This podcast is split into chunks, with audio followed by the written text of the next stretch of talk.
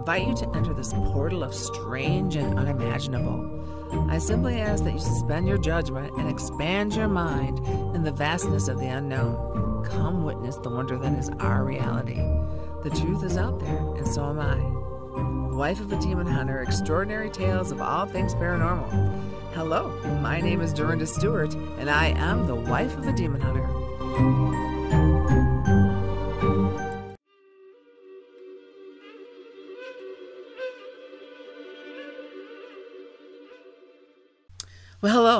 Thanks for joining me on my very first podcast.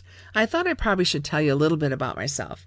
I am a psychic medium, which means I'm sensitive and intuitive enough to hear, feel, and see information coming from the other side. I'm a Reiki master. Reiki is an energy healing technique that uses gentle hand movements to guide the flow of healthy energy through the body to reduce stress and promote healing.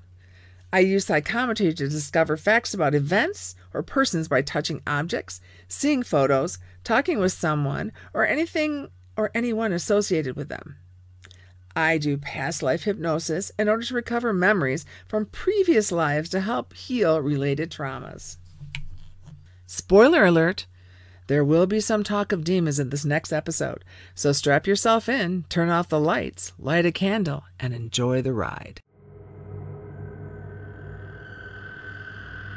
Behold the predator of humankind, an abomination, a mockery of human form. It is a mixture of beast and human, and in defiance to beauty. It lacks symmetry, which gives way to twisted features hideous to witness. Its nature is beastly, lacking respect for life, quickly resorting to killing, even on a whim. It smells of rotting flesh and feces, which often cakes its body. Hidden in this mockery to the human race, there resides a sharp intellect with evil designs on humankind. Its voice gives hope and promise of grand future that never comes. It nurtures and isolates one from their own kind as they are slowly invaded by this alien mind. Questing for humanity's body, mind, and soul, its primary defense is anonymity, dependent on our disbelief. Its name is Demon. Well, hello. Today's guest is Joseph C. Stewart, the author and my husband of Demons: A Secular Look. Hi, Joe. Hi, how are you? Thanks for having me on. Well, thanks for being here. Um, the first question that people want to ask is what is a demon? Well, in the book, I do go quite extensively describing the demon's characteristics and behaviors, but the short of it is I would say it's mostly an intangible, non human entity driven by egomania, extreme arrogance, and Machiavellian behavior. How did you become a demon hunter?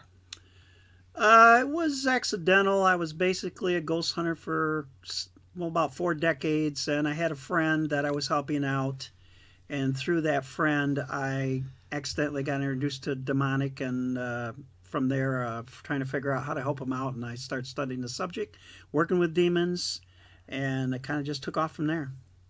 Interesting. Do you need fancy equipment to find demons like a demon catching device or anything like that? How do you catch demons? Well, I I do a, a process called a binding, where by knowing the demon's name, I can bind it to an inanimate object, like the genie in the bottle. As far as detecting demons, there's a variety of things. I do use psychics in the field, uh, you being one of them, that's uh, very tuned into uh, the demonic. There's really no equipment required. Uh, I do use a EMF detector because they do give off uh, uh, um, electromagnetic fields, so that kind of helps me confirm uh, eh, uh, what's out there. And it's a little bit uh, more than a background. that you normally would get if you were going through the house, it is a little higher, and it's very consistent throughout the house. So that that's kind of an indicator. Well, when you deal with ghosts, sometimes there's like an energy field. I know that I can kind of pick up a different energy when a demon is present. So you don't really need a lot of equipment. You just kind of need your instincts. Yeah, uh, and experience, and experience. But you know, having a psychic in the field, especially somebody that's tuned to the demon, makes it uh, a lot easier to identify what's going on, and uh, they're more uh, abundant than people think that they are. They're not rare as people think they are. Unfortunately, yeah, that's true. Do you think demons cause mental illness? in the sense of what they when they uh, oppress or i like to use the word harass an individual uh, they break down the will in that so yeah they could uh, create uh, mental disorders through that process of breaking a person down so that they can uh, possess them So they don't cause it, but they could exasperate it, or do you think they Well- cause it? they they in the sense that I'm talking about, they're not ca- or I'm sorry, they are causing it because it's their process of harassment. You know, strange phenomena that would freak you out, uh, sleep depri- deprivation. So that's going to create Yeah, mental sure. problems. But if they have a, an existing uh, disorder, which their uh, functionality of the of the brain isn't up to uh, par, uh, that would exasperate and feed on that. Yeah, that would Okay. in that case. Is it wise to bring home demon souvenirs from a demon hunt um, to get it out of circulation? A lot of people like to collect things. I know, as far as ghost hunters, is that true with demon hunters too? That you should or shouldn't collect things? Well, if you mean souvenirs as far as anything related to a demonic case, like something a dem- demon possesses, or uh, like you know, like Annabelle in the uh, with the Warrens, uh, with the Raggedy Ann doll, uh, no, it's not a good idea to do that at all. Now, your book is called Demons: A Secular Look. Does this mean that demons are not religious? What the book means is that this is a modern view of the demonic and looking at the demonic through a secular view without the religion because with the different religions um, there's a dogma associated with that and that limits what you can uh, what you can see and what you can learn. It puts uh, uh, you know boundaries around you which you don't need. Uh, you need to be open to be able to look at, at all avenues. And then again you have demons that are in every culture it's in every religion. They have different names in that and uh, and you have it in the, the cultures of the uh, today where there's you know basically non-religious uh, individuals and they attack them as well so you cannot um, restrict yourself to a religious view and so it's more like an update of about 600 years of uh, demons Ah, interesting. demon knowledge So, in your book, you created a different way of expelling demons other than uh, an exorcism. Does that mean exorcisms don't work? Well, exorcisms work in a sense. Um, they are correct in, in the understanding that you need the demon's name to be able to get total control of them. The trouble is, is that when you do an exorcism, a lot of times they expel the demon into the ether, if you want, and it can come back, you know, and it does come back, or other things will come in, you know, along with it. Uh, my method, the demon is bound.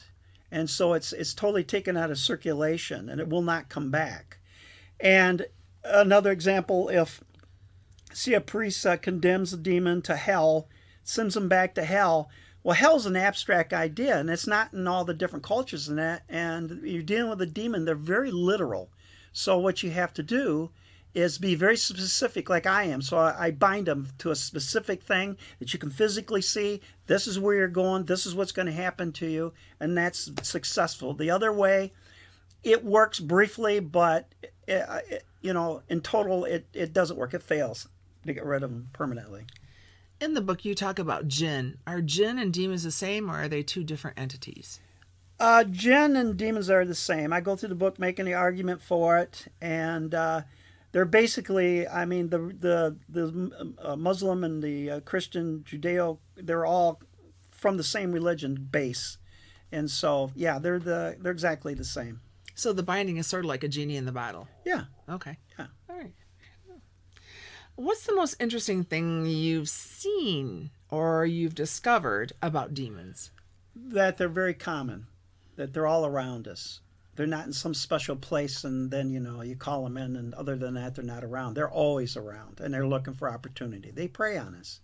That was the biggest re- uh, realization. Yeah, that they're everywhere. They're everywhere and waiting for any opportunity. What would you tell someone who wants to become a demon hunter? Well, I would try and discourage them because they really don't know what they're getting into, and uh, I try to show them the the bad part of it, so they they know what they're dealing with, and it's it's something that if you're not careful, uh, just you know, it's like where you go do a haunted house with a ghost, and the ghost is locked into that position. You know, you pretty much don't bring anything home. But if you got something like a demonic, you can bring that home and then make your life a living hell. So um, that's what I would say about that. So is possession as common as what people think?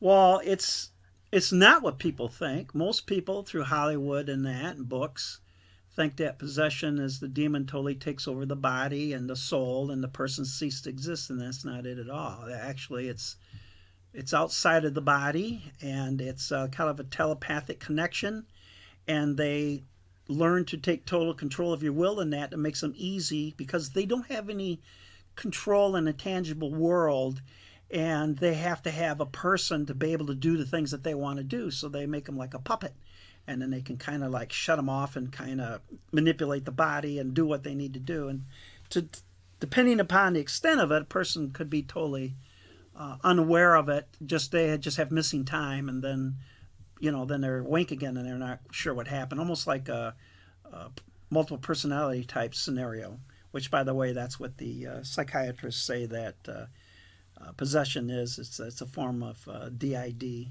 what used to be known as multiple personalities. It isn't what the church stands with too as far as exorcisms if they feel that you have some sort of mental illness they don't usually recommend an exorcism they recommend a psychiatrist? Well yeah i mean they their attitude is that if if you have a dis that uh, see in the old days the, a lot of the like dis um, like uh, a lot of the uh, disorders that people had like epilepsy and that kind of stuff, they associated it with the demonic, and now they got a medical explanation for it, and they know it's not demonic. So they kind of take on that and applies it to everything. So if a person does have a disorder, then they're not suffering from, you know, a demonic attack.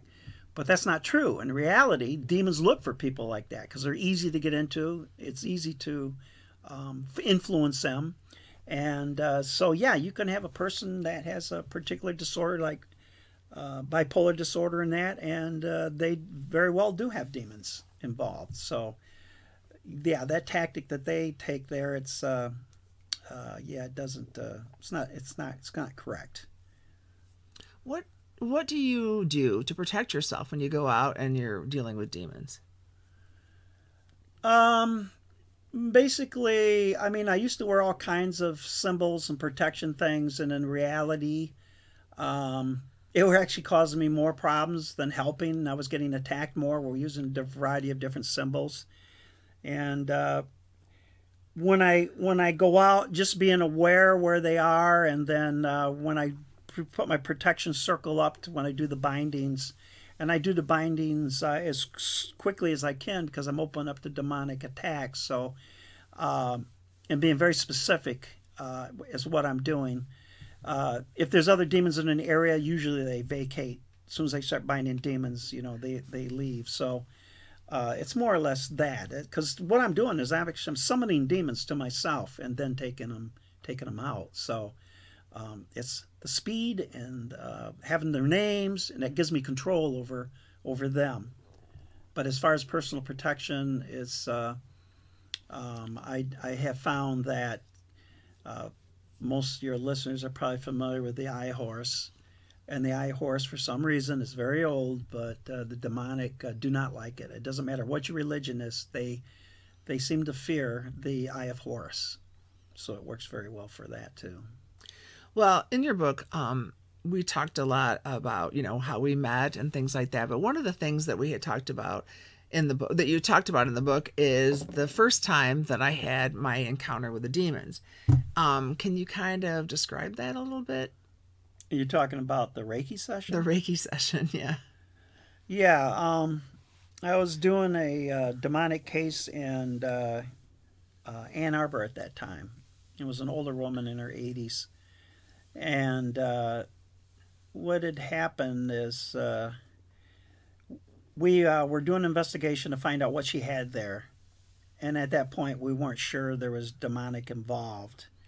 and I was doing uh, a reveal, playing recordings back of EVPs that I had acquired in the environment. And I was playing this one particular EVP, and when that happened, it summoned a demon to that room we were in. And it literally blew the door open, and the force knocked both me and the uh, elderly woman into a couch. It was almost like uh, it's hard to describe. It's almost like uh, when you take and you take magnets, you know, like the both north poles, and you get that resistance, you know, that weird feeling as they repel. It was kind of a force like that, and uh, so we were under attack. And there was another psychic in the room with us at the time, and she didn't get hit by it, but they were. It was using her to speak through, and so, you know, we knew that. Uh, it was a demonic attack, and she was yelling at us to shut the recording off. That it summoned the demon, which I did, and then the uh, we were able to dispel the demon from the room, and uh, so from that attack, I met up with you for dinner and was telling you about it, and you decided to do some Reiki just to see what kind of damage it was there. And so when you were when I was here and you were doing uh, the Reiki, you realized, first of all, that my aura was very muddy and you weren't understanding that. You hadn't had any yeah. experience in this at all. No. and then when you were probing, you got to my uh, abdomen, my organs, and you like almost like fell through me and fell and passed out to the floor. And I got up and trying to revive you and all that kind of stuff. And then you were telling me that you don't have any organs. It's nothing but a black hole. There's just nothing there, you know. And the energy was so draining, it just sucked everything out of you, caused you to pass out. And that's when you started uh, doing some different techniques, which one was using vibrations with the tuning forks. That's when I started panicking. I didn't know what to do. Yeah, so I grabbed all the tools in my toolkit. You were running about, and you put these stones on me, uh, that, on my solar plexus and that. And at first, it was fine and then it was like it started the stones started getting really heavy and getting hot hot to the touch and i was waiting for you to come out because it was getting you know it was getting to the point i couldn't stand it anymore and, and when you came out and then i told you about it and i remember you grabbed one of the stones and you dropped it because it was physically hot to hot. the touch mm-hmm. yeah it was so you got the stones off me and you started using the the um, tuning forks going over my body. And the lower frequencies, I didn't really feel much. And we start getting higher frequencies, it start feeling like, you know, like static electricity, like lots of these ants running all over my body, you know. And uh, then um, when you got to the higher frequencies, that's when you just kind of pause because all of a sudden all these scratches and bite marks appeared on my body where there wasn't any. and yeah, then that really freaks you out. Yeah, exactly. Never seen that before. So you managed to get me back to where I was uh, wasn't so muddy anymore, and that you could see my organs again, and got me balanced out. And all those uh, scratches and bite marks, they all you know dissipated uh, fairly quickly. Yeah, as soon as they, I mean, it's almost as if they came, they showed up and then went away just as fast. It wasn't, it wasn't very long after that that they went away. So, but during that period, since you were physically directly connected to that energy, you during that session you came up with a demon's name. Yeah. And that was the demon that was plaguing this lady that later on we used to bind it.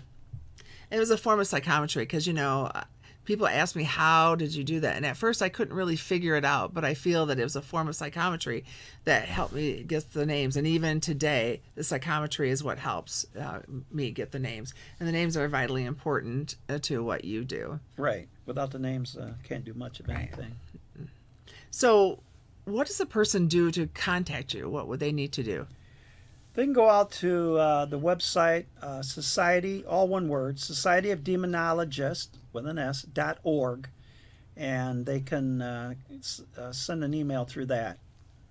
Uh, and uh, we do have a phone number. Um, I don't have it right now, but it's on the website that they can also contact us through the phone. And we also have an address they can send stuff through if they wish to do it that way. And and know, also uh, Facebook. There's right. Yeah. uh, was it Michigan Society of Demonologists? They can contact us there Through too. Facebook, yeah. And give us a little bit more information than just help, right? Because help doesn't give us. a Yeah, you gotta. on. Yeah, yeah. Just saying, I need help. You know, we need to because sometimes people think that they have demons and they really don't. And if they, the more information they can give us, the better we can help them. And if it really calls for it, and we're, you know, think that yeah, this is something that uh, it definitely is demonic, needs to be looked at, then we usually arrange to have a phone call with that individual and then discuss it in detail. And then once we do that, and then it just wherever it goes from there. yeah So, Joe, do demons travel?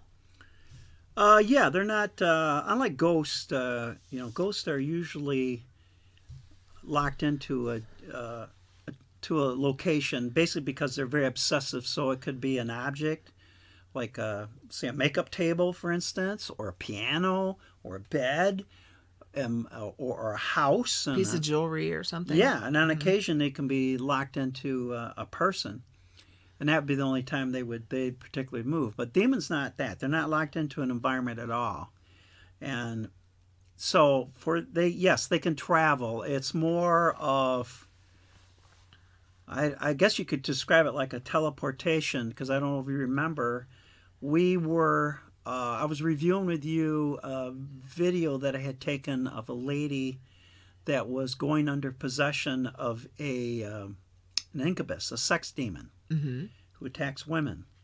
And as we brought it up and we're watching it on the, the video, all of a sudden the lights were flickering and there was uh, groups of three knocks on the roof. And by the way, the number three is the number for the demonic.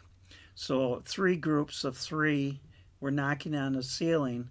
And this demon, by its locale, its locale at that time was 70 miles away and it was instantaneous. As soon as it knew we were there, it was instantaneous.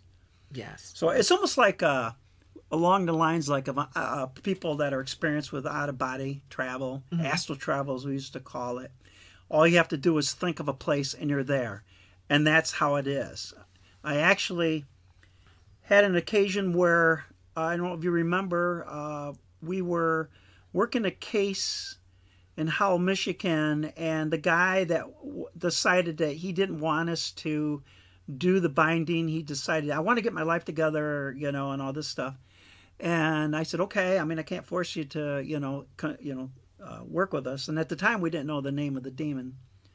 And so that ended the call. And uh, and then I had my uh, partner I used to work with, Steve, and he contacted me and he says, uh, "What are you doing?" I said, "I'm." What do you mean? I said, "I just got off the phone with uh, this guy and." He's not going to do the binding. He says, "Well, I, I can hear the demon." And he's laughing and he's he's bragging. And he says, "I got total control of this guy, and there's not a damn thing he can do about it." And he, and I said, "Well, that makes sense." So I decided I'm going to text this guy back and just tell him what's going to happen. You know, let him know. Yeah. If you're acceptable of that, that's cool. So I, I, I did that, and uh, it was a few minutes. He texted me back and said, "Well, you know, uh, I think I'm going to do it. So yeah, let's let's continue on with the plans."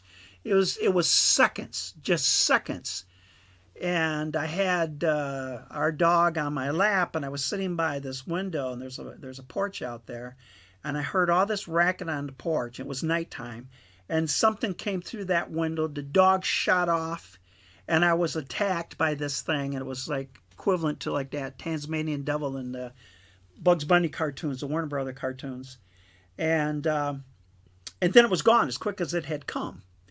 And that again was at least 80 miles away where it originated from. Yeah. And animals are not your protectors. They get scared of No. demons. And that dog, matter how big. that dog would not get near me for hours, and it avoided that part of the living area for about three to four weeks before it felt, you know, okay to to, to, go there. So, I mean, my lesson learned is the dog takes ducks for cover. I'm going to duck for cover. and then that's when he came home and you could see how. yeah, I could feel all the energy. yeah, I was all tore up. I had scratches all over me, and uh, But since then, we've we've learned ways to protect ourselves. And Yes, we'll we'll, we'll talk about those in future shows going through forward. So yeah, a part two. demon can go anywhere in the world. And like when I'm doing a binding, I do not have to be in a person's house. I can be anywhere.